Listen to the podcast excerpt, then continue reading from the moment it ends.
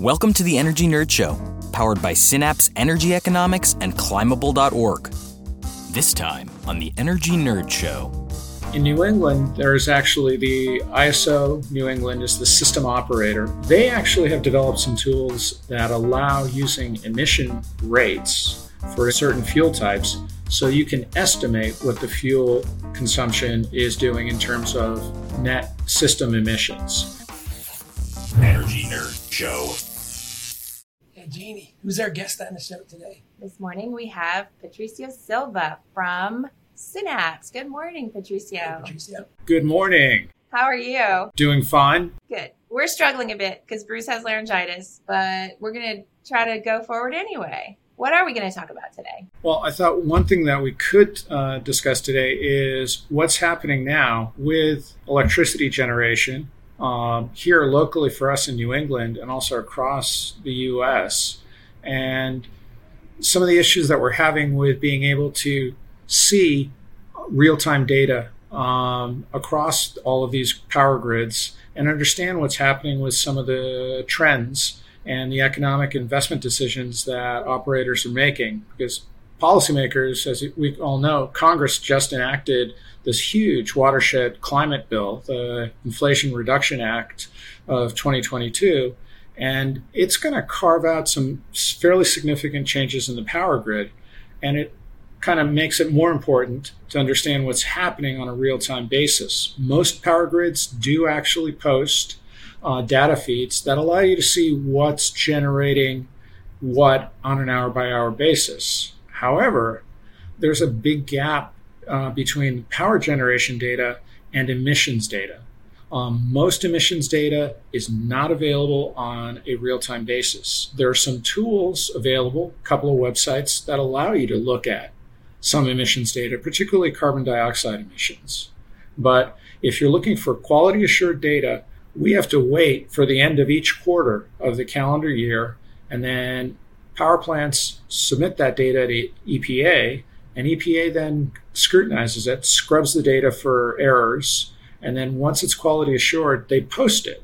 And it's an immensely powerful tool to have it available, but it's typically available only in these quarterly chunks 45 days after the quarter ends.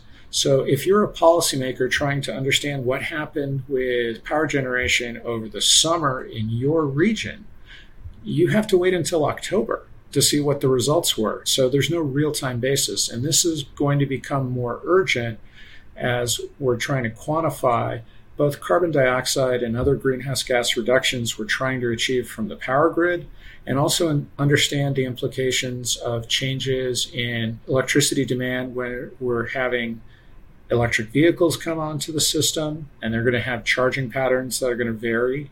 And also, if we're successful in shifting a large chunk of both residential and commercial buildings to full electrification, reaching or being near net zero status, having this data is going to become more crucial. That system does not sound good with that lag, and even not just the 45 days, but just doing it quarterly. It does seem like it should be more real time. Can you give us a little bit of context about what is happening now in, let's say, in New England? In New England, there's actually the ISO New England is the system operator. They manage the power grid. They're responsible for the high voltage transmission network across the region, all the imports from the neighboring control areas into the region. And they also tell through an energy market how individual generators should operate, whether or not they're going to be dispatched on a particular hour or the next day. They actually have developed some tools that allow using emission rates for certain fuel types, so you can estimate what the fuel consumption is doing in terms of net system emissions. And it's a fairly coarse, it's not as granular as data from individual power plants, but it's a good start. And that data is kind of available on their website. And you can see this chart up here that shows CO2 data on an hourly basis. And that, again, is based on an estimate. It's not direct measurements, but it's a start. And ISO New England is one of the few. California has actually had a system up and operating, and you can see it here. that is actually much more elaborate, and they've been doing it for several years now. New England just started a few months ago.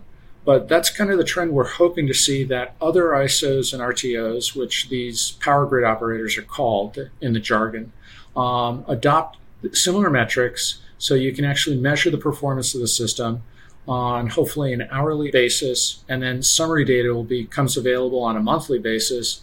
And that would actually kind of fill the gap we currently have between the very good data set that EPA has, that is individual power plant data aggregated up, and the data that these power grids have. That sounds like a big improvement. So what would people do with that data? If the policymakers and planners and people had that data in real time, what would they do with it? So it's a good question, Bruce, because what's the use of the data? Well, for one, we're currently seeing some interesting trends here in New England, and this chart up here shows it. This is from the Energy Information Administration, and it shows the change between 2016 and 2022 for the impact of solar on the New England power grid on an hourly basis. And you can see what's happening here is a really interesting kind of phenomena. We've added about 3,800 megawatts of behind the meter solar across New England. That's the PV systems on, well, for my house, lots of other houses, commercial buildings, elsewhere. And then also there's another 2,000 megawatts of larger scale projects. I have a project in my town that's been operating for 4 years, and it's just over 1 megawatt in capacity. Those projects have actually all contributed to modifying our morning energy demand, what we call the ramp. The morning ramp typically was a high climb, and now that is diving down. Interesting part, though, is that on the evening, or as we see a diminishment in solar production right around peak evening demand has actually increased. And you can see the Energy Information Administration chart here shows how it's actually increased significantly, going from a spike of around 700 megawatts to now the peak can be over 1,800. And that reflects increased demand for electricity for various purposes, including vehicle charging, and also increased use of electricity, partly reflecting shifts in the regional economy due to the pandemic, more remote work and other activities that are more dispersed, so requiring more electricity. And so these changes are kind of like, once you see the more granular data, the policymakers who have enacted a raft of legislation and rules to incent cleaner electricity, renewable development across the region, including offshore wind, can better fine-tune some of the regulations and legislation that they're going to need to adjust over time to kind of offer incentives. One could possibly be something that you guys have discussed in past shows, I believe, time of use rates to incentivize people to make changes. During the pandemic, one thing that we always did, ended up doing, was because I was having a boatload of solar production that I wasn't using in the mornings. Now I'm running my dishwasher, I'm washing my clothes, doing all those things during the morning hours. Those were typically chores that we handled in the evenings, because we were, well, that's when we were home. But those shifts in loads are not something that a policymaker can see without the data. And having that hourly data, and also understanding what even the estimated emissions are associated with it, are important, because it can make better choices. Here in New England, a good example is during every hot day this summer, we've seen a pattern where the system is over 50% natural gas fired. It relies on significant imports of hydro from Quebec, and also imports from New York. But at the end of the day, to meet the evening peak, they're actually having to fire up a lot of oil-fired generators, which is kind of remarkable that in this day and age, we're relying on some resources that, well, they're almost as old as I am, and I'm in my 50s. And that's not the best choice, arguably. So having something available, a tool that lets policymakers know this is what's happening in real time. And if you really want to reduce emissions, if you really want to minimize pollution in host communities of power plants, you have to be making different choices so we can avoid situations where we're having to resort to the oldest, least efficient, most expensive resource on the system to meet power demands on a hot summer day. That's incredible. I don't think most people know that, first of all. And I think that you mentioned electric vehicles, which we hope that market is just going to grow and grow and grow. It's a thing that charging a vehicle seems like it's a high demand thing. It takes more than your washer in the moment. So I was thinking first, oh, hey, if you told me it's going to cost me $10 if I charge my EV at 5 p.m., but it'll cost me $2 if I wait till after 10, that's easy. I would just do that. But I think that a lot of people who drive EVs maybe are early adopters and maybe care about the environment. So if you just said charging at 5 p.m. makes the oil-fired power plants go on, or something similar, that would be enough incentive. Just having good information and even close to real time could make a huge difference. Yes, I would love time of use rates, save some money, but really just that's awful. I hate to hear that. And I don't know if you have a sense of the scale of the EV charging now, but I'm sure the projections are just going up and up. Well, you can see the projections here for New England, but at the moment, they're frankly modest. So the percentage of battery electric vehicles, I have a hybrid 2012 Prius that has got a much smaller battery pack. It only takes just shy of 3 hours to charge it, but that could be enough. The other thing to remember with electric vehicles is something I've discovered is that I'm doing a lot more short trips. So a tank of gas for me might last 3 weeks simply because my battery pack will last me at least 10 miles. And if I'm dropping my kids off during the summer at camp or taking them to sports practice during the rest of the year, getting some groceries or running other errands and combining all those, I might just end up making it back to the garage with, a 1/10 of a mile left in the battery.